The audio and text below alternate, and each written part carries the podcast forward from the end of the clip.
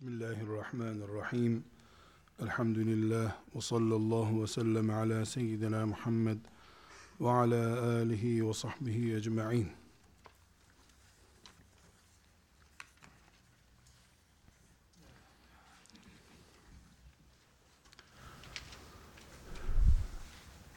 Değerli kardeşler, Allahu Teala'nın üzerimizdeki nimetlerini saymaya kalksak sayamayacağımızı söylüyor Kur'an-ı Kerim. Her birimiz insan olarak sayamayacağımız kadar büyük nimetleriyle iç içeyiz elhamdülillah. Ben kendi üzerimdeki Allahu Teala'nın nimetlerini sayamayacağımı biliyorum ama sıraya koymaya kalkıyorum. Hangi nimetleri daha önce beni kuşatmış durumda? Hangi nimetinden daha fazla istifade etmişim diye bakıyorum. İmandan sonra şüphesiz Allahu Teala'ya iman etme nimetinden sonra Kur'an-ı Kerim'i buluğ çağından önce hıfz edip mümin bir ailenin, Kur'an'la yatıp kalkan bir ailenin çocuğu olarak yaratılmış olmamı en büyük nimet olarak görüyorum elhamdülillah kendi üzerimde. Yine evlenip çoluk çocuk sahibi olmadan çok genç günlerimde Beytullah'ın etrafında yedi buçuk yıl fiilen kalmış olmayı, orada da ilimle şu kadar veya bu kadar meşgul olmayı bana nasip etmesini de Allahu Teala'nın Kur'an nimetinden sonraki ikinci büyük nimet olarak görüyorum üzerimde elhamdülillah. Bir üçüncü nimet daha görüyorum ki şu anda çoğu dünyada olmayan belki yüzden fazla Allah dostu, alim, örnek Müslüman büyük insanla bir arada bulunmak, ellerini öpmek, bir kısmının dersinden istifade etmek, kimisinin de duasından istifade etmek bana nasip oldu. Bunu da Allahu Teala'nın üzerimdeki en büyük nimetlerinden birisi olarak görüyorum. Şüphesiz Allah'ın benim üzerimde de diğer müminler üzerindeki nimetleri de sayılamayacak kadardır. Ama kendi muhasebemi yaptığımda beni Allah yarın en çok hangi nimetinden hesaba çeker? Şunu da mı bulmamıştın? Şunu da mı sana vermemiştim? der diye düşündüğüm nimet olarak karşıma bu üç nimetin çıktığını görüyorum. Bugün ismi üzerinde bu toplantımızı yaptığımız Şeyh Nedvi rahmetullahi aleyh bu ümmetin 20. asrındaki en büyük, en toparlayıcı, en feyizli, en bereketli insanlarından bir tanesidir. 86 yıllık hayatını Kur'an'a, İslam'a ve ümmeti Muhammed'e adamış nadir insanlardan birisidir. Biraz sonra hayatına ait ayrıntılar üzerinde inşallah göreceğiz. Ümmetin hakikaten önder denebilecek Rabbani büyüklerinden bir tanesi olarak Şeyh Nedvi'nin elini öpmüş olmayı, ondan hadis icazeti almış olmayı bugün Allahu Teala'nın huzurunda şükür kelimeleriyle ifade edilemeyecek kadar büyük bir haz görüyorum. Büyük bir nimeti görüyorum Rabbimin. Siz müminlerin huzurunda da Allahu Teala'ya bu lütfundan dolayı hamdü senalar ediyorum. Bu meclisimizden oluşacak bereketin de müsebbibi olarak Allah'ın ona yerler göklerdeki bütün mahlukatı adedince rahmet etmesini diliyorum. Görmüş olduğum belki onlarca büyük insan arasında kiminin ilmine hayran oldum. Kiminin takvasına, kiminin zühdüne hayran oldum. Kiminin nezaketi beni büyüledi. Kimisinin bilgisini hasretimle bağrıma bastım. Fakat her şeyiyle bağlayıcı bir paket olarak beynimi işgal eden çok insan olmadı. Nedvi Hazretleri rahmetullahi aleyh ile buluşma anımıza kadar birkaç buluşmamız oldu. İlk buluşma anımıza kadar çok büyük insanlarla oturup kalktığıma inanmıştım. O zamana kadar hatırat da yazıyordum. Filanca ile şurada buluştuk, filancanın elini öptüm, filancanın duasını aldım diye özellikle hatırat da yazıyordum. Şeyh Nedvi rahmetullahi aleyh ile bir araya gelmeyi Allah nasip ettikten sonra o hatıratı yazmaktan vazgeçtim. O gün, ondan sonraki gün haftalarca Nedvi'yi görmüş olmanın bana verdiği hazzı bir türlü yazamadım. Becerip çocuksu şeyler de yazamadım.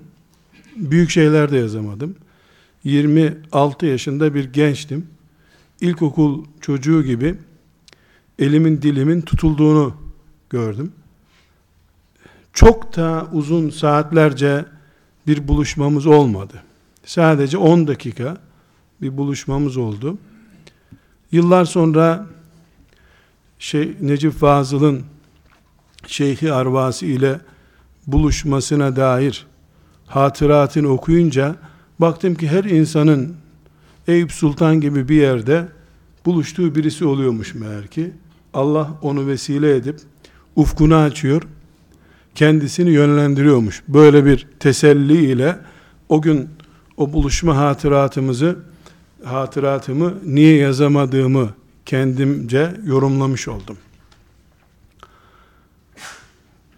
Arkadaşlar Şeyh Nedvi rahmetullahi aleyh ben şeyh dediğimde tarikat şeyhi değil.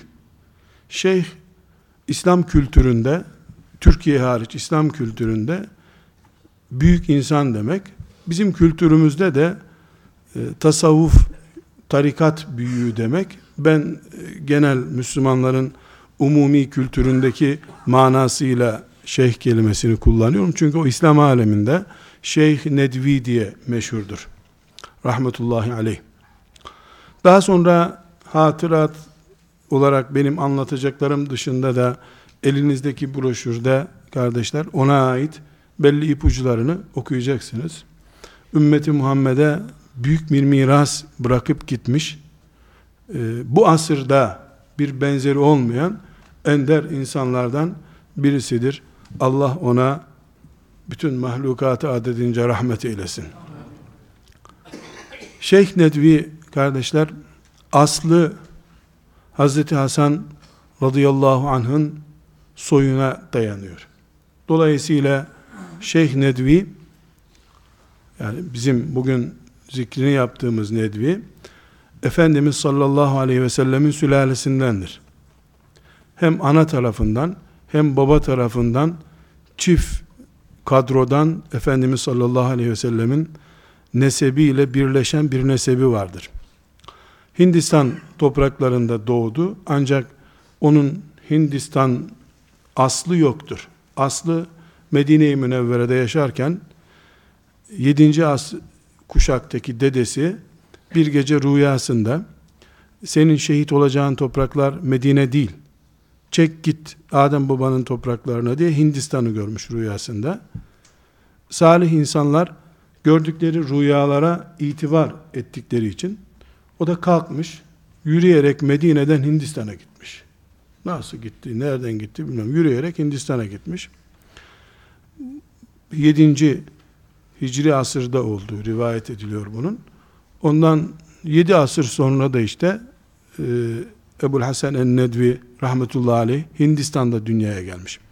O zamanki dedesi Hindistan'a gelmiş. Çok uzun yaşamadan orada şehit düşmüş hakikaten. Böylece rüyanın gerçek olduğu, gerçek bir ilham gibi olduğu anlaşılmış. Şeyh Nedvi'nin doğumu İngiltere'nin Hindistan'ı işgal etmiş olduğu yıllara aittir. Dolayısıyla Şeyh Nedvi sömürge altındaki bir İslam toprağının çocuğudur. O doğduğunda İngilizler Keşmir, Pakistan ve Bengaldeş diye bir sorun üretmişlerdi. Ve Hindistan'ı ciddi bir şekilde sömürüyorlardı. Şeyh Netvi rahat bir ailede doğmadı. Zaten kendisinden önceki dedeleri, amcaları hep İngilizlere karşı savaşırken çoğu şehit düşmüş insanlardır.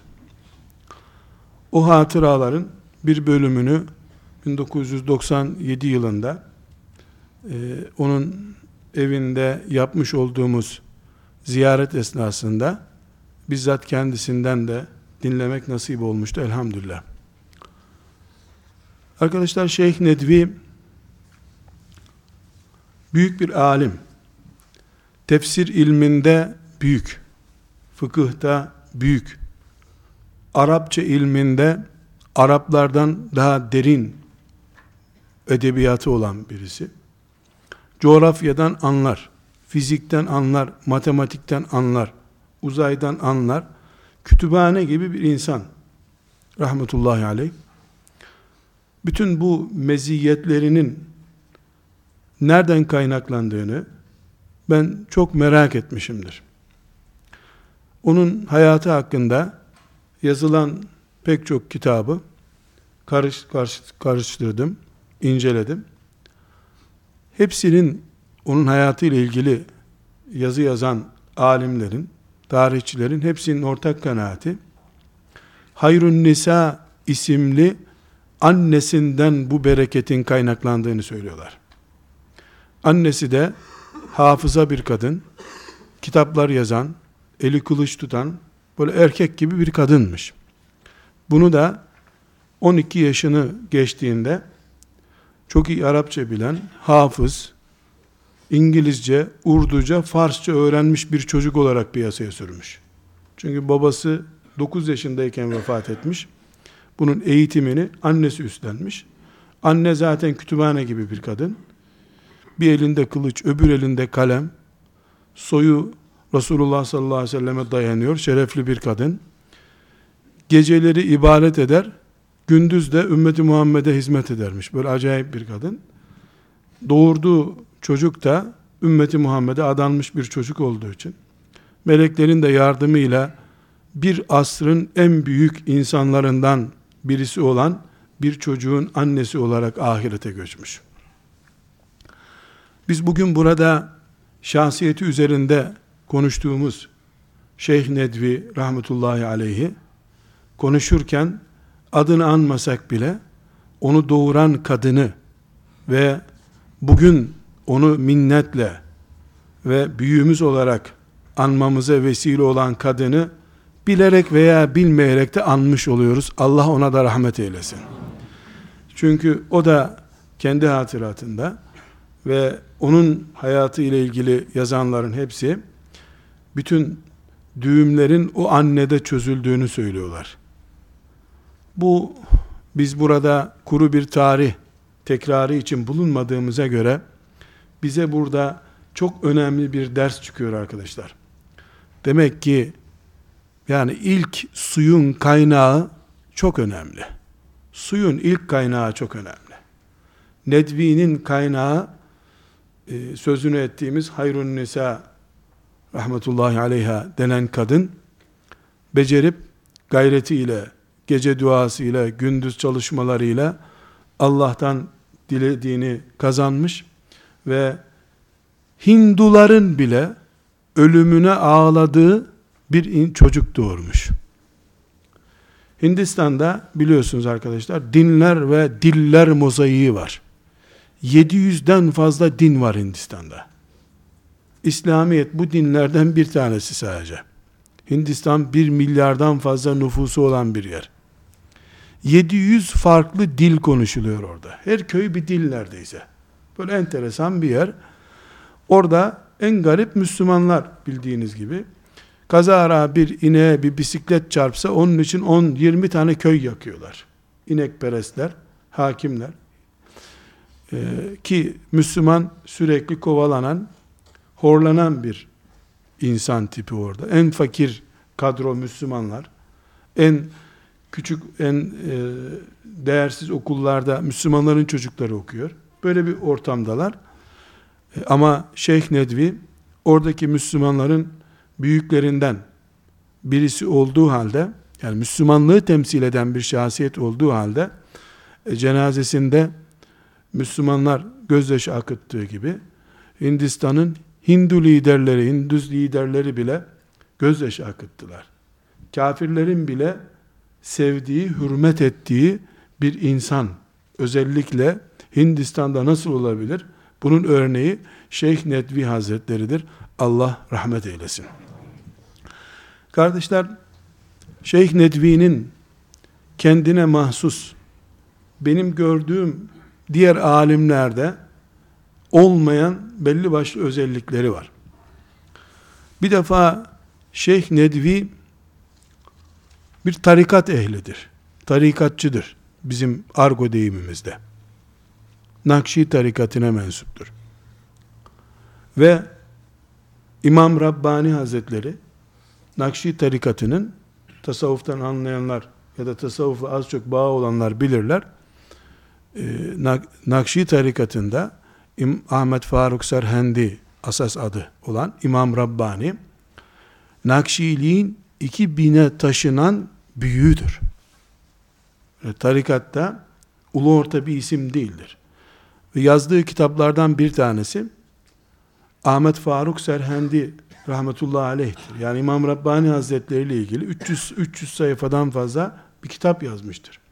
O kitabı ben bir 20-25 sene önce tercüme etmiştim. Orada İmam Rabbani'den söze başlarken bir tarikat şeyhi olarak değil, gündüz bile gözlerimin önünde gördüğüm bir adam diye bahsediyor. Böyle rüyasında falan görmekten değil. Gündüz yürürken bile ağaçları dahi İmam Rabbani zannediyormuş. Öyle seviyor, öyle hayran. İmam Rabbani ile ilgili bir kitap yazıyor. Kitabın başında ona hayranlığını, ona aşık olduğunu söylüyor. Tarikatına bağlı olmaktan zevk aldığını söylüyor. Bu ne demek? Mesela selefi anlayışlı bir Müslümanın gözünde beş para etmez hoca demek. Gözden silinmek, Vahabi, Selefi, mezhepsiz, dinsiz, Şii olmak için yeterli bir suç bu. Gittin, eridin gittin. Dönüyoruz. Hayatımda bana en büyük örnek İbn Teymiye'dir diyor. İbn Teymiye ile ilgili de kitabı var. İbn Teymiye olmasa İslamiyet bugünlere zor gelirdi diyor. İbn Teymiye'yi de seviyor. Bir tasavvufçunun yanında üç kere İbn Teymiye deseniz size kafir der. Size denemek için yapın bakın. Sen İbn Teymiye'yi seviyor mu, tanıyor mu de seni dinden atar. İbn Teymiye de hakikaten ömrü boyu onlarla uğraşmış. Onlar da kıyamet kopana kadar onunla uğraşıyorlar. Böyle yeminliler. Şimdi bir adam düşününüz. İbn Teymiye ile ilgili kitap yazmış, onu tarihin en büyük mücahidi görüyor. Bu asırda bir İbn Teymiye lazım bize diyor. Nedvi'ye ait sözler bunlar. Bu asırda bize İbn Teymiye lazım diyor. İbn Teymiye olsa böyle olmazdık diyor. Kurtarıcı görüyor İbn Teymiye'yi. Önder şahsiyet olarak görüyor. Bu tam en kuzeydeki bir adam İbn Teymiye. İmam Rabbani en güneydeki bir adam. Ellerini açmış güneyden kuzeye kadar bir güneydeki ele tutuyor, bir kuzeydeki ele tutuyor. Bugüne kadar tek bir Allah kulu bu netvi ne anlatıyor böyle? Hani kimden olduğu belli değil dememiş. Bu İslam tarihinde bulunmuş bir şey değildir. Bunun şakasını bir mecliste yapsanız o meclis kavgayla sonlanır. Nedvi 700'den fazla kitap konusu yazmış insandır arkadaşlar. Şaka bir yazar da değil Nedvi. 700'den fazla kitap hacimli makalesi var. 67 tane sadece Arap dünyasında basılmış kitabı var. Arap dünyasında 67 tane kitap yazmış. Biraz sonra bu kitaplardan e, örnekler vermeye çalışacağım. İbn İbn Teymiye'den söz etmek demek ateşten söz etmek demek. Onun yanında İmam Rabbani de demek barutla ateşi aynı kazanın içine koymak demek. Ve ilk defa İbn Teymiye ile ilgili kitap yazdığından 10 sene sonra İmam Rabbani ile ilgili kitap yazmış. İmam Rabbani ile ilgili kitap yazmış. Aynı kütüphanede ikisini sattığı gibi yetmemiş. Davet ve fikir önderleri diye bir kitaba birleştirip ikisini de basıp satmış insanlara. Şu ana kadar bu netvi hangi mezhepten diye soru sorana rastlamadım. Kimse böyle sorma ihtiyacı hissetmemiş. Neden? Çünkü onun tasavvufu şeyhlik makamında yükselmek için kullanmadığını dostu düşmanı herkes biliyordu. İbni Teymiye'nin de şu bu ismine hayran olmadığını, cihadına hayran olduğunu herkes biliyordu. Onu hiç kimse eşek arısı gibi görmedi. Herkes bal arısı gibi gördü. Bildiler ki Nedvi nerede bir bal varsa ona konar, onu alır, süzer, sana verir onu. Böyle inandığı için herkes kimse tenkit etmedi. Mesela iyi bir Hanefidir. Hindistan'da Müslümanlar genelde Hanefiler zaten. Ama ilk kitabı Ahmet bin Hanbel ile ilgilidir. Ahmet bin Hanbel e, Hanefi mezhebinde dördüncü sırada kabul edilen bir alim. Hadis alim. Ama ona göre İslamiyet'in yücelmesinde davetin, Allah'a davetin önündeki en büyük önderler arasında onu görmüş. Kimden etkilendin diye sorulduğunda saydığı isimlere dikkat edin. Ahmet bin Hanbel, Ömer bin Abdülaziz, İbn Teymiye, Ahmet, Şehit Ahmet İrfan diye Hindistan'da meşhur bir mücahit var. Biraz önce bahsettiğim o e, şehadet için oraya giden ecdattan İngilizlere karşı kıyam etmiş. Keşmir'de hunharca şehit edilmiş bir büyük Allah dostudur. Mücahit. Bir elinde kalem, öbür elinde e, cihat malzemesi bulunan büyük bir mücahit zat. Allah şah, şah, şehadetini mübarek kılsın, biz de şefaatiyle müşerref kılsın. Büyük bir insan. E, onun ona da hayran olmuş. Selahaddin Eyyubi'ye hayran. Sultan Fatih deyince gözleri yaşarır. Kendi memleketi olmayan ümmeti Muhammed'i kendisine ufuk olarak seçmiş büyük bir insan. Kanuni'nin e, bize ait büyük bir insan olduğunu ben ilk defa Netvi'den öğrendim. 1986 yılında çok önemli bir hatıramı size aktarayım arkadaşlar. İlk buluşmam ya da ilk önünde diz çökmem diyelim. Buluşma biraz böyle arkadaşça oluyor. Çok da yakışa kalan bir şey değil. E, duyduk ki ben Mekke'de olduğum yıllarda Şeyh Nedvi Mekke'ye gelmiş. Mekke'de bizim okuduğumuz üniversitede yüzlerce talebesi vardı. İşte onları hafız yapmış, Arapça vesaire okutmuş. Oraya çoğunu doktora yapmak için filan gönderdiği talebeleri vardı. Duyduk ki onlarla bir toplantı yapıyormuş. İşte oradaki teşkilatına ait toplantı yapıyormuş. Zoraki adresini öğrendik. Mekke'nin ucra mahallelerinden birinde bir gece kondu gibi bir evde toplantı yapıyorlar. Yanıma bir arkadaş daha aldım. Ziyaretine gittik. Şimdi el öpeceğiz. Bir de böyle 5-10 tane soru hazırladım bir kağıda. O soruları da ciddi bir şekilde soracağım. Muhasebe edeceğiz yani senin ilminde falan böyle bakacağız. Boyunun postuna bakacağız. Neyse kapıya vurduk. İhtiyar biri kapıda çıktı. Böyle yarı Türkçe, yarı Arapça, yarı İngilizce anlaşmaya çalışıyor. Adam hiçbir dilden bilmiyor. O evde kalan bir ihtiyar. Dedi ki işte bir şeyler anlattı bize. Yani hiç kimseyi içeri alma dediler. Hoca efendi 7'de uçakla Cidde'den gidecek. Saat 3 e, bir buçuk saatte havaalanına gidecek. Bir saat önce orada olması lazım.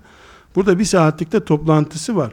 Size görüşemez. Zaten tembih ettiler bana kimseyi buraya almayın filan derken yahu şudur budur bir şeyler anlattık.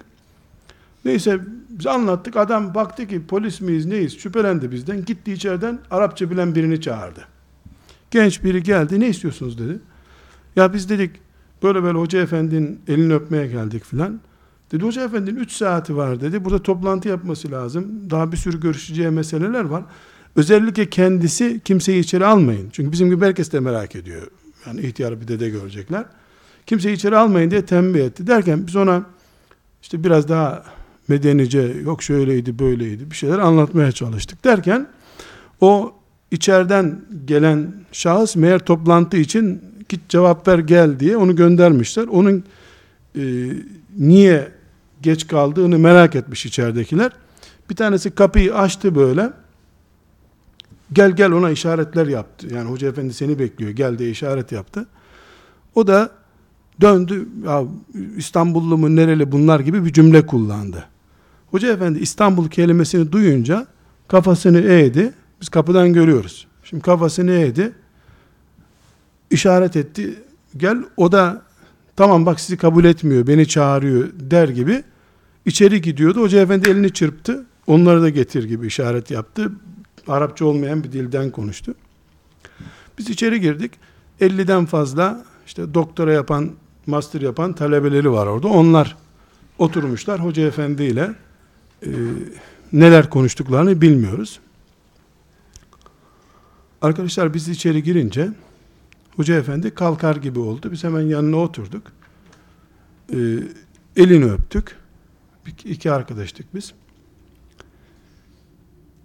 Döndü dedi ki Arapça onlara dedi ki size ben bu toplantıya kimseyi almayın dedim ama dedi. Bunlar İstanbullu hilafet çocuğu bunlar dedi. Bunların dedesi Kanuni bize İslamiyet getirdi dedi. Biz namazdayken bile bunlar girse bunlar girer dedi. Bunlara mani olmayın dedi. Şeyh Emin ne yapıyor İstanbul'da filan diye sordu. Emin Saraç Hoca Efendi'yi Emin Saraç Hoca Efendi'yi de 1951'de Kahire'de görmüş. Hilafet çocuğu diye ona da dadanmış. 1986'da Emin Saraç Hoca Efendi ne yapıyor İstanbul'da diye sordum. Baktık ki biz meğer haberimiz yokmuş ne kaliteli bir gençlermişiz filan işte izah ettik Emin Hoca iyi filan vesaire böyle konuştuk. O arada benim önümde kağıtlarım var. Ben onları soracağım. Ciddi bir dalgınlaştım. Dedi ki sen dedi o kağıtta ne var soru mu soracaksın dedi. Her şeyi unuttum dedim. Soracağım bir şeyler vardı ama aklıma bir şey gelmiyor şimdi dedim. Kağıtta var halbuki. Kağıdı da okuyamıyorum. Böyle bir değişik sahnem oldu. Dedi ki zaten bizim vaktimiz yok dedi. Ben bu gençlere tembih ettim dedi. İçeri kimseyi almayın dedi. Ziyaretçi almıyorduk dedi. Siz dedi hilafet toprağından geldiniz dedi. E Allah Teala dedi halifenin çocuklarını geri gönderdiğimi sorar diye korktum onun için sizi reça aldık dedi. Müsaade ederseniz biz konuşalım sonra giderken sizinle görüşürüm dedi. Dedim hoca efendi biz dedim çıkalım dedim sadece elinizi öpmeye geldik. Olmaz dedi. Biz de nezaket yapıp çıkmaya karar verdik. Olmaz dedi. Bir kişiyi çağırdı. Ona Hinduca bir şeyler söyledi. Biraz sonra geldi. O elinde koca bir tepsiyle geldiler. E, siz dedi ikram görmeden gidemezsiniz dedi. Neyse cebimize koyalım filan dedik. Baktık böyle sulu mulu şeyler. Onlar cebe konacak gibi şeyler de değil. İşte yedik filan bizi beklediler. İkide bir müsaade ederseniz biz başlayalım mı diyor.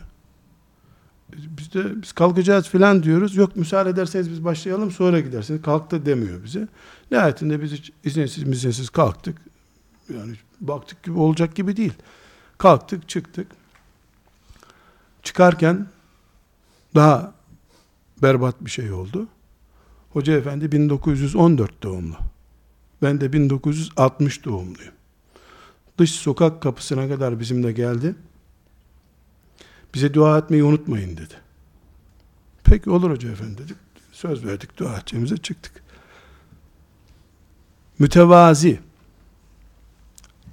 Bu ilk burada mütevazilik kelimesi çıkıyor. Mütevazilik tiyatro içinde yapılıyor arkadaşlar. Yaşadığımız toprakların hilafet toprağı olduğunu, ümmeti Muhammed'in Mekke, Medine, Kudüs'ten sonra İstanbul'u dördüncü mübarek şehir olarak gördüğünü kaçımız biliyoruz burada?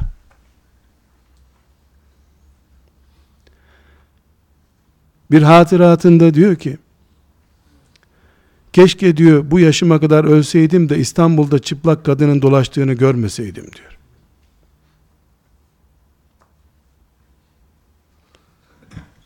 İki haftalık Türkiye seyahatim diye bir kitapçığı var. Orada Türkiye seyahatini anlatıyor. İstanbul'da gördüğü şeyleri anlatıyor.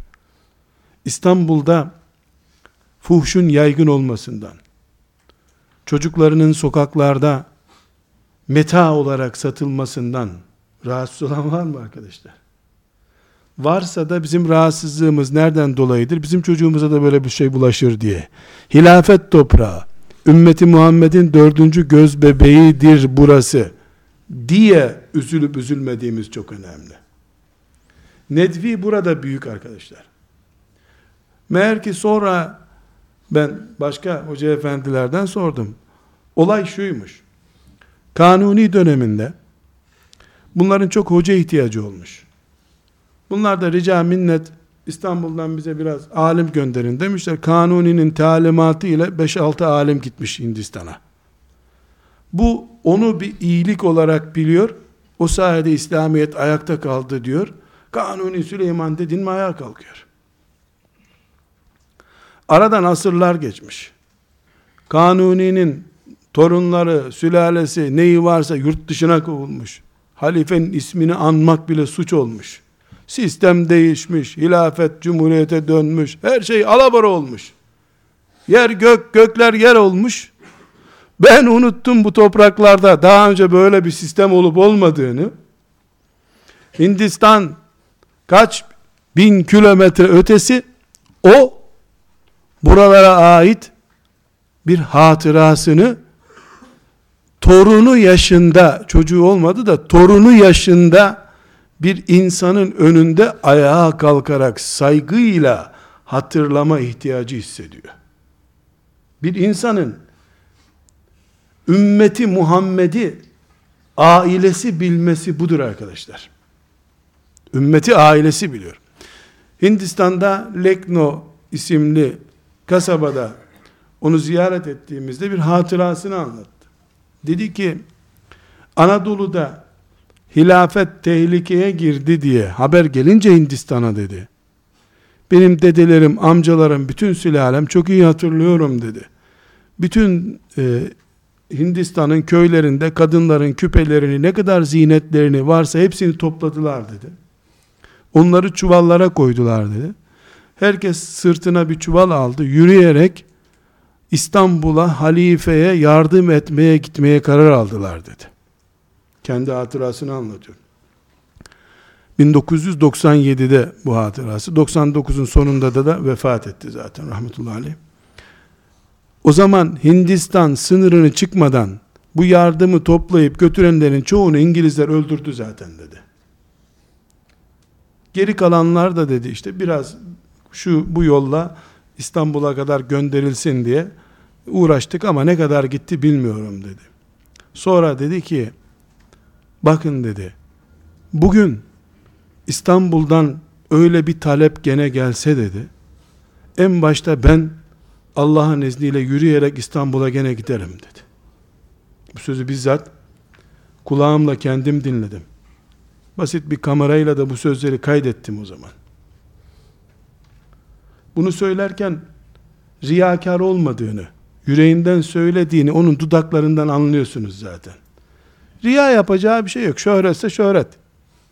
E, meşhurluksa meşhurluk. Yani bunun benim gibi e, işte torunu yaşında bir insana e, herhangi bir nasihat veya herhangi bir ihtiyacı olan birisi değil. Allah rahmet eylesin.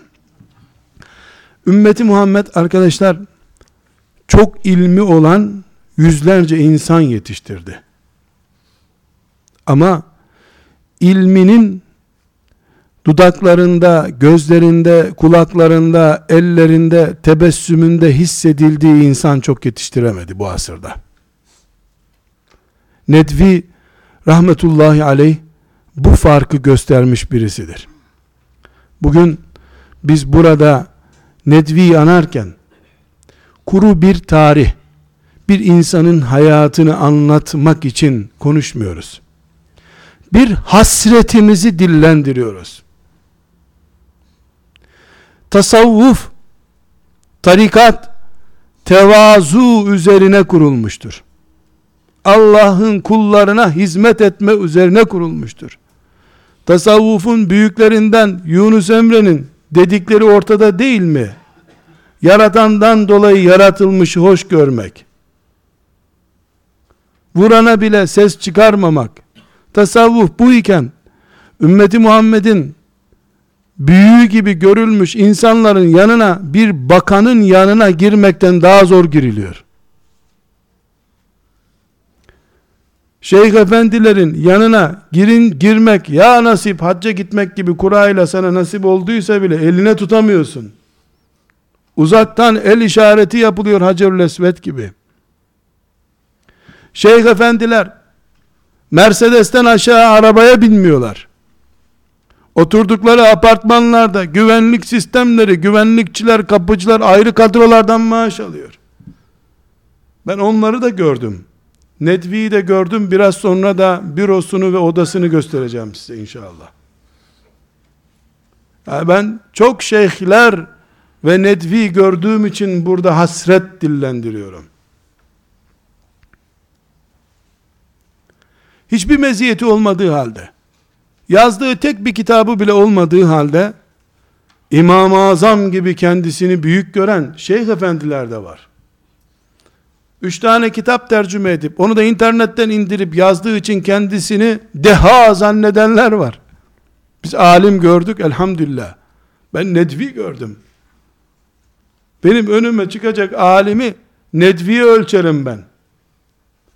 Bildiği Arapçayı, anladığı Kur'an'ı merak ederim. Yazdığı kitapta edebiyat mı yapıyor, hasret mi dillendiriyor onu merak ederim. Nedvi de kitap yazdı.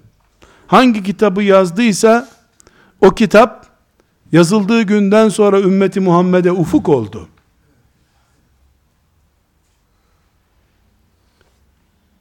Her halükarda kardeşler Şeyh Nedvi rahmetullahi aleyh bugün hasretini çektiğimiz bir liderdir. Bir önderdir. Biz böyle önder yetiştirelim, böyle büyüklerimiz olsun filan gibi kuru laflar da yapmak istemiyorum. Yetişse kıymetini nereden bileceğiz ki? Yetişse ne yapacağız ki? Gene kravat takmasa alim demeyeceğiz ona. Gene bayramda geçiyorduk sana bir uğradık hocam. ilmin çok meşhurmuş duyduk. Bir uğradık sana diyeceğiz gene. Gene onu bir siyasinin yanında ikinci sınıf göreceğiz. Zaten kıymetini bilsek allah Teala onu bize yüz kere lütfederdi. Eğer Allah bir nimeti bir grup kuluna lütfetmiyorsa o nimete onları uygun görmediği içindir. Hangi nimet kıymeti bilinmiyorsa Allah onu çekip alıyor kulları arasından. Kardeşler biz burada Nedvi'yi konuşurken aslında kendimizi konuşuyoruz. Bir hafta onun misafiri olarak Hindistan'da kaldım. Sorduğu bazı sorulardan utandım sonunda. Lütfü Doğan Hoca'nın sağlığı nasıl diyor. Lütfü Doğan Hoca'yı en son 4 sene önce görmüştüm o zaman ben. Ne diyeyim şimdi? Yalan desem ya hastaysa o arada buna haber geldiyse. 97 yılının sonundaydı biz gittik. Emin Saraç Hoca Efendi'nin kulağına eğildi. Şeyh Erbakan'ın savunması bitti mi dedi. Dün akşam savunması olması lazımdı onun dedi. Biz de mazeret hazır. Cep telefonları çekmiyor Hindistan'da dedik. Birbirimize baktık. Ne diyeceğiz? Yusuf Karaca diye birisi 1956'da gitmiş, 57'de orada okumuş. Yusuf Karaca hastaydı diyor. Erenköy'de oturuyordu. Taşındı mı oradan diyor. Bu en az girdiği çıktığı ülke Türkiye'dir. Türkiye'deki 1950'de gördüğü insanları, selamlaştığı insanları hafızasından silmiyor. Vefa borcu hissediyor.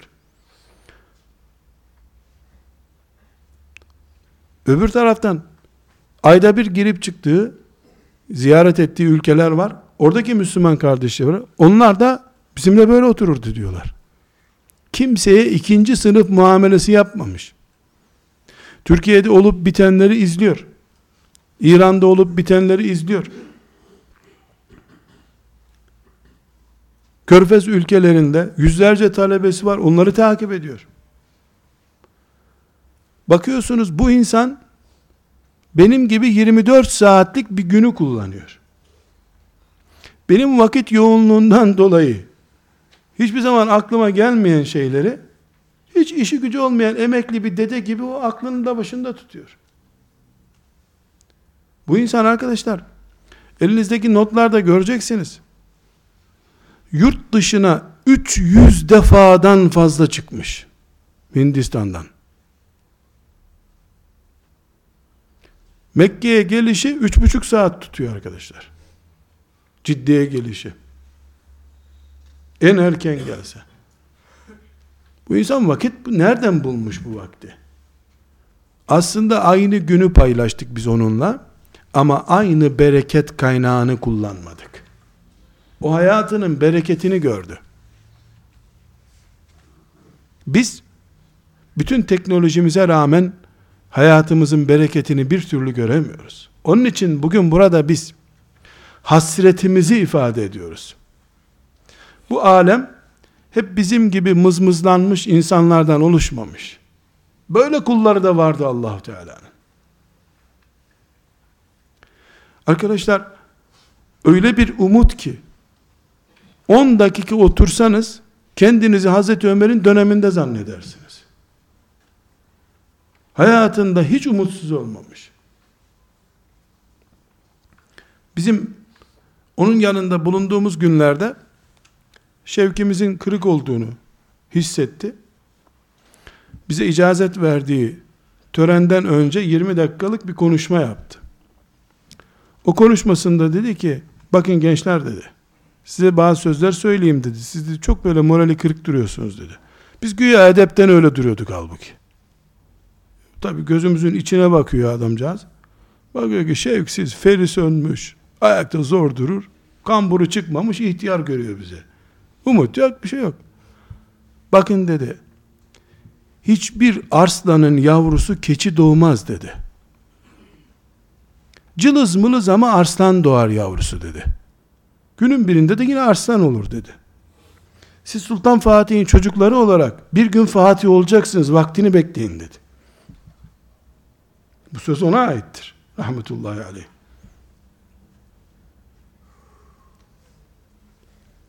Sonra dedi ki eğer dedi Türklerden başkasını Allah İslamiyet için uygun görseydi siyasette Emevilere yaptığı gibi yapardı dedi. Emevileri beğenmedi Allah Abbasilere verdi dedi. Abbasileri beğenmedi Selçuklulara verdi. Selçukluları beğenmedi Osmanlılara verdi dedi. Eğer Osmanlıları da Allah defterden silseydi bir başkasına verirdi yüz senedir dedi. Demek ki Allah iyileşmesini bekliyor bu hastanın. Gene size verecek merak etmeyin dedi. Bu söz de ona ait. Ve elimdeki e, benim dokümanlarım henüz ihtiyarladığım günler değil arkadaşlar. 10 sene oldu bu olayı dinleyeli ben. Bir umut denizi. Hastalanıyorsun, sana hastalığında umut oluyor, şifa oluyor. Açlık çekiyorsun, sana umut oluyor. Siyasetten çöktüm diyorsun, sana umut oluyor. Bir ümmet öndere her zaman muhtaç.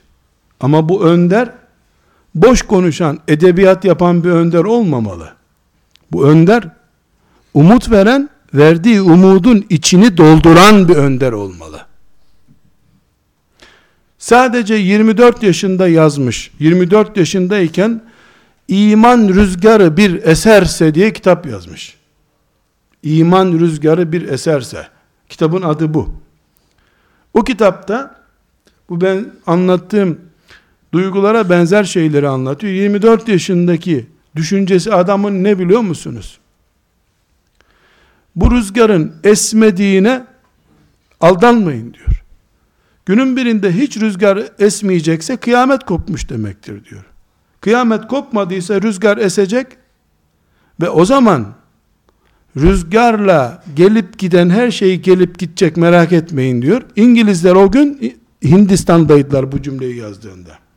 Kitap olarak bastığında. Allah kendisine rahmet eylesin. Şeyh Nedvi arkadaşlar bizde maalesef emsali hemen hemen bulunmayacak kadar çok kapsamlı bir insan. Onun için uzay çağının velisi olmayı hak etmiş bir insandır.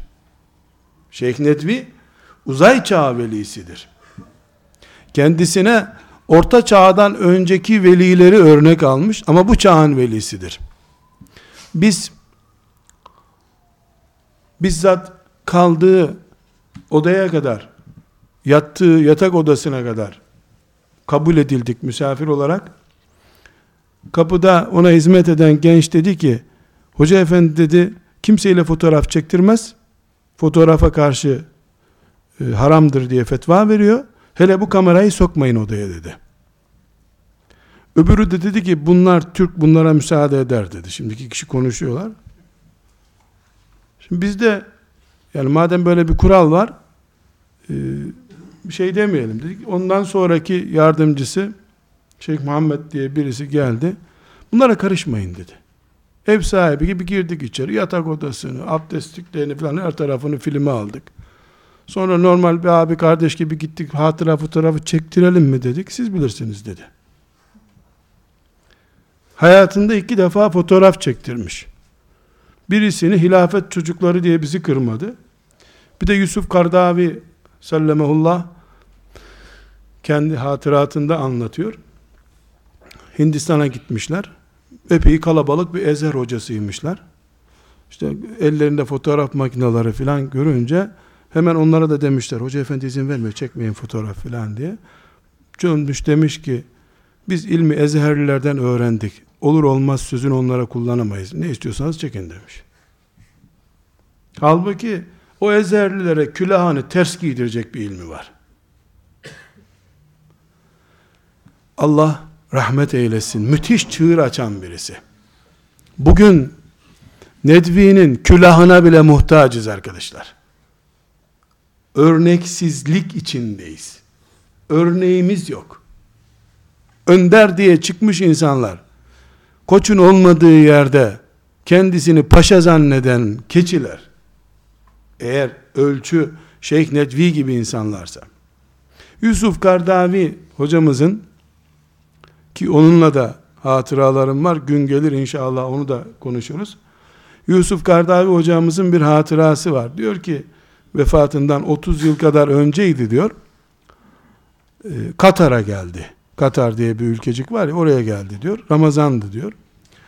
Ee, ne yapıyorsunuz ne ediyorsunuzdan çok zor kitap bile bulamıyoruz talebelere diye böyle fakr-ı zaruretten anlatmış. Yusuf Kardaviler de demişler ki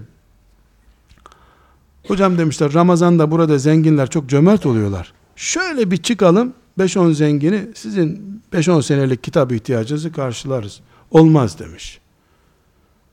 Ya demiş şöyle gezelim falan derken bak Şeyh Yusuf demiş. Bu zenginler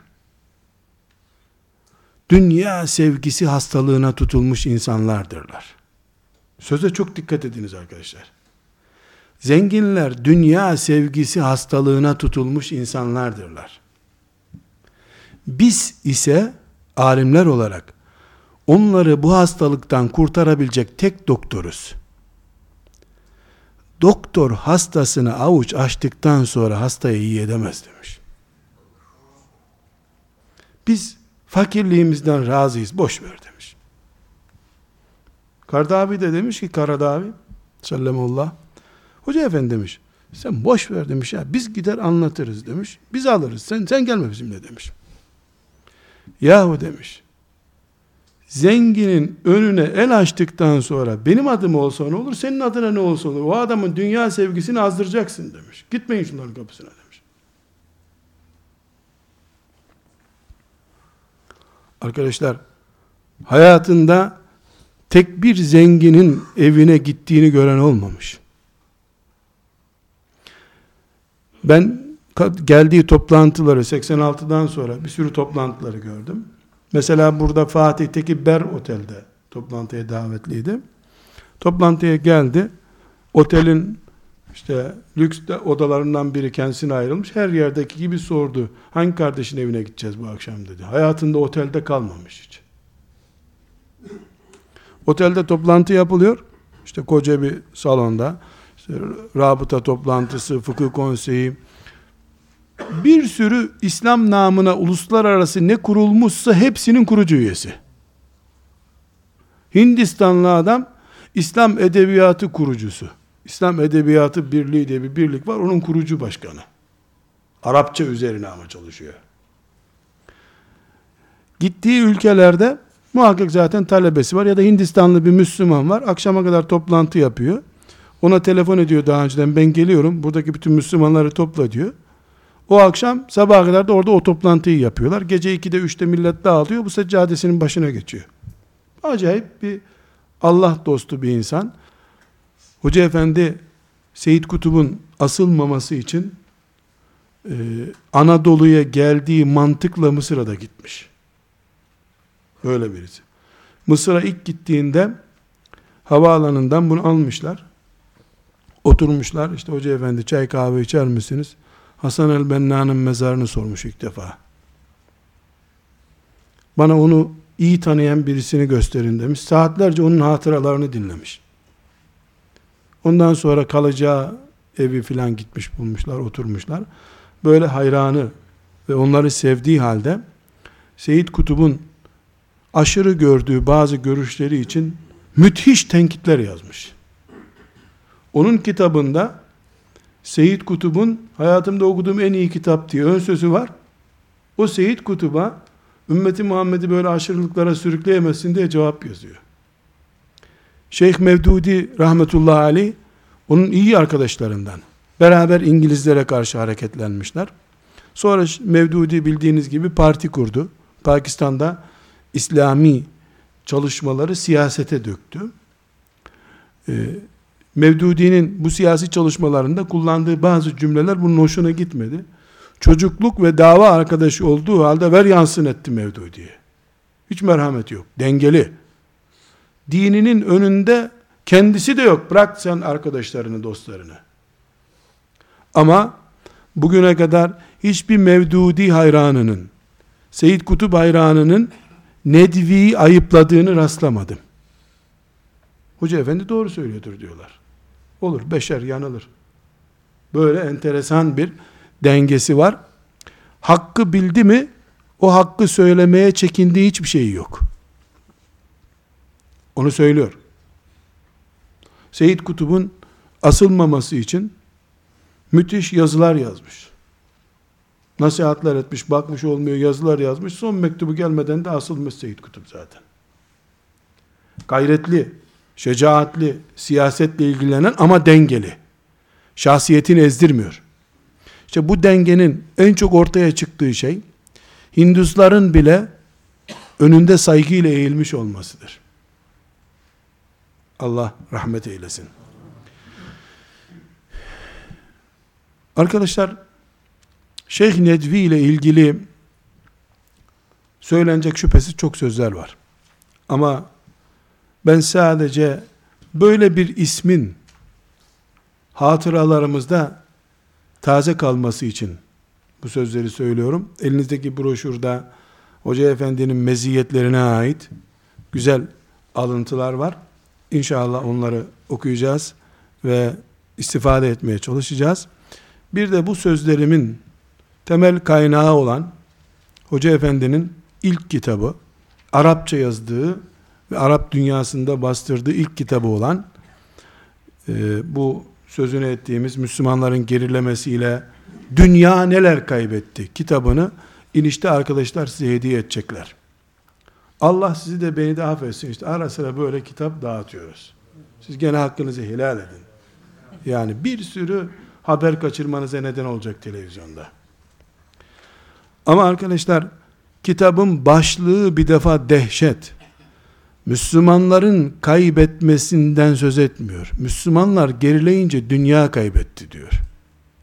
Müslümanların hakim oldu, olmadığı bir dünya kan dünyasıdır diyor. Ve orada Osmanlı nasıl yükseldi, nasıl çöktü, onu Kadir Mısıroğlu'ndan daha iyi anlatıyor. Ve bu adam Türkçe bilmiyordu bu kitabı yazdığı zaman. Gene ölünce de bilmiyordu. Bu kitabı arkadaşlar e, yani okuyun desem demesem çoğul zamiri kullanma Hasan. Okuyalım deme. Ben çıkarım tek kalırsın burada bak ona göre. Arkadaşlar herkes sevdiğiyle beraber olacak açısından Hoca Efendi'nin bu kitabını okuyunuz. Bir iki ayda insan fasıl fasıl okuyabilir. İnsanlık Peygamber aleyhisselam Efendimiz'den nasıl bir hayatla bugünlere geldi? Bundan sonra nere doğru gidiyor? İslam'dan başka hiçbir sistemin nasıl insanlığa huzur kazandıramayacağını ispat eden bir kitap. Bu kitabı okuyunca inşallah bana hayır dua edeceğinizi umuyorum. Hoca Efendi ile de e, Şeyh Efendi ile de kıyamet günü beraber olmaya Allah onu vesile kılar diye hayır dua ederiz. Her halükarda kardeşler biz Hoca Efendi'yi şunun için konuştuk. Bir, ümmetin bağrında toprakta da olsa yetişmiş büyük insanlar var arkadaşlar. Kafirleri bile hayran bırakmış insanlarımız var bizim. Bunu görmüş olduk. İki, model gördük. Model görüyoruz. Hoca efendi bir model. Paraya tenezzül etmemiş bir model. Alime yakışmaz diye insanların sofrasına oturmamış bir model. Kimseyi kırmamış, hakkı en gürsesiyle haykırmış bir model. Alim nasıl olur? Hoca efendi de bunu görüyoruz. Biz iyi modelleri, kaliteli insanları bilmezsek arkadaşlar, defolusuna hayran oluruz bu sefer. Gerçeğini bilmediğin şeyin ambalajlısına aldanırsın.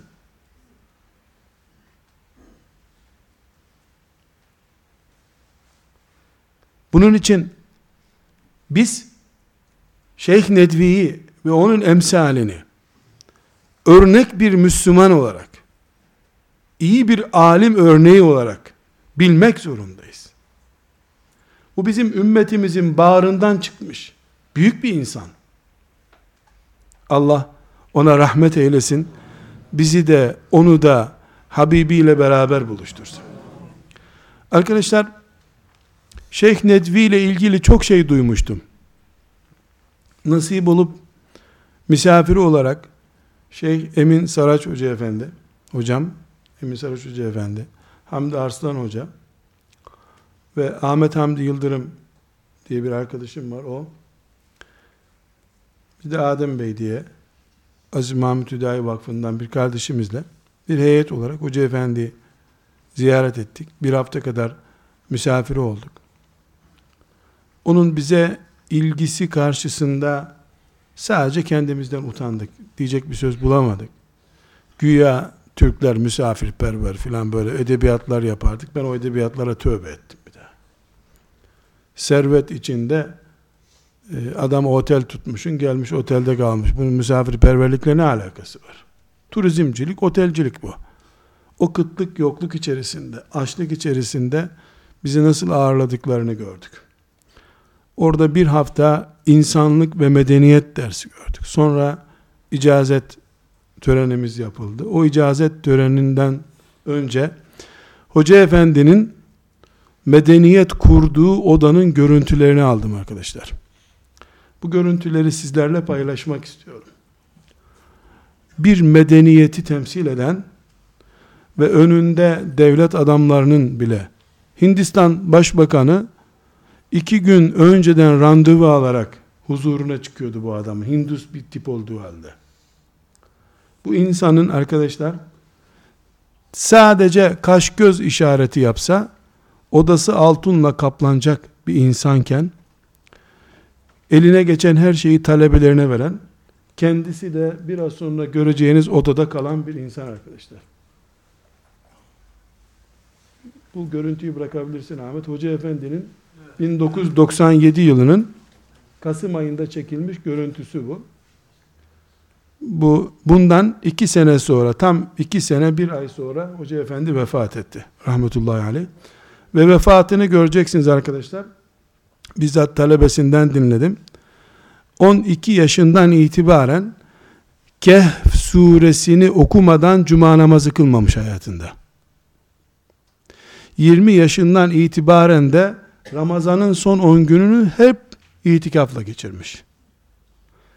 1990 yılının 31 aralığında Cuma günü saat 10'da abdest almış. Kehf suresini okurken 3. sayfada vefat etmiş.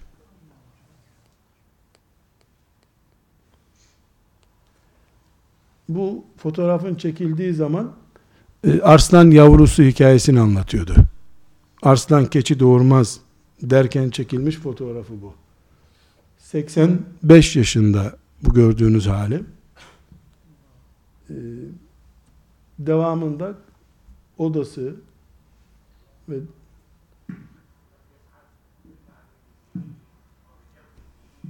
bu 20 dakika bize yazdığı icazetten önce yaptığı e, hadis öğrenmenin önemiyle ilgili bir konuşması.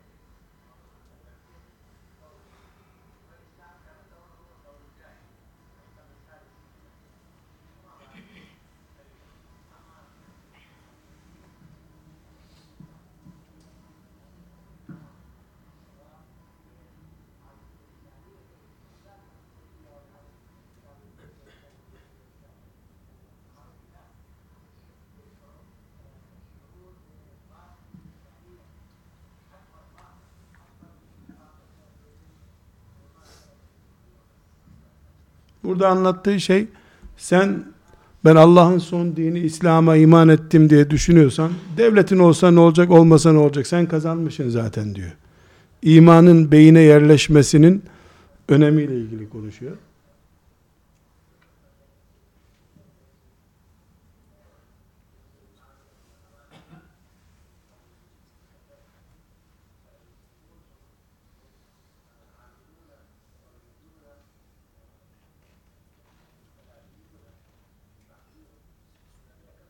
Arkadaşlar bu konuştuğu oda gece kondunun böyle giriş salonu gibi bir yer. E, abdestli, yemek odası, yatak odası, çalışma bürosu. Çalışma bürosu burası. Arkasında bir masa lambası var. Sarı bir lamba o. 50 sene önceki lambalardan o onunla. E, Bu çalışma masasında şu anda bu 700 adet kitap başlığını doldurduğu yer burası. Plazanın sıfırıncı katı diye düşünebilirsiniz.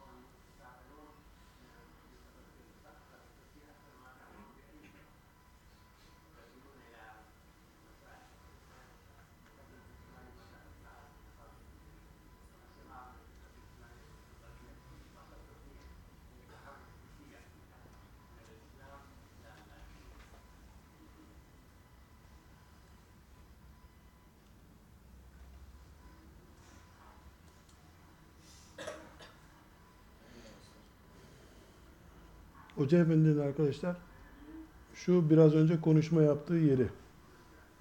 Bürosu burası. Yerdeki eski bir minder. Misafirlerinin yastık olarak kullandığı yedek yastıklar onun sırtlığı olarak kullanılıyor. Hoca Efendi'nin mutfağında filan kendisine hizmet eden talebeleri bunlar. Bu da abdest ibriği lavaboya falan gitmiyor. Vakit israf olur diyor. Orada odasında abdest alıyor.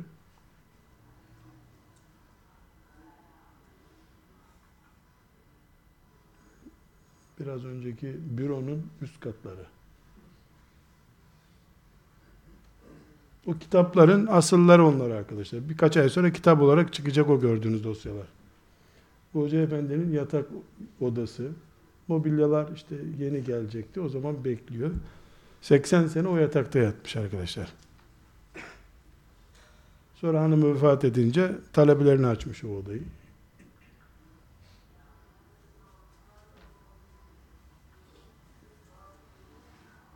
Bu mutfak.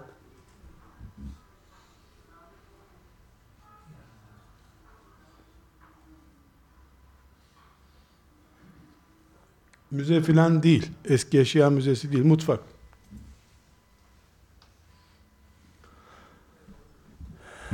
Arkadaşlar kimileri dünyadan ne kadar bu demir parçası, cam parçası bulduysa alıp götürdüler. Kimileri de Allah'ın rızasını aldı gittiler. Hoca Efendi rahmetullahi aleyh Nedvi müthiş bir örnek. İnşallah kitaplarıyla, efkarıyla hepimize bereket olur. Çoluk çocuğumuza örnek olur. Nedvi soyad değildir arkadaşlar. Nedvi Süleymancı, Nurcu demek gibi bir şey. Nedvetül ulema diye dedesinin kurduğu bir yer var. Alimler konseyi demek. Oraya bağlı olan herkese nedvi deniyor. Yani bir ünvan bu nedvilik orada. Onun gibi Diyobendilik diye başka bir ünvan var. Başka bir cemaatin. Hindistan'da 200 milyondan fazla Müslüman var şu anda. Ve bizim gibi dünyanın en kalabalık Müslüman olan ülkesi orası. allah Teala şefaatlerine kavuşmayı hepimize nasip eylesin. İnşallah biz de onlar gibi olamasak bile onları sevenler taifesine katılırız. Herkes kıyamet günü sevdiğiyle beraber olacak. Niye kimi seviyorsun? Bunu melekler görüyorlar. Kaydediyorlar. İnşallah biz Allah'ın dinini yücelten ve İslamiyeti geniş bir perspektif içerisinde bize ulaştırmaya vesile olan bu zatın ruhundan nasiplenip benzer hizmetleri yapmayı Allah bize de nasip eder.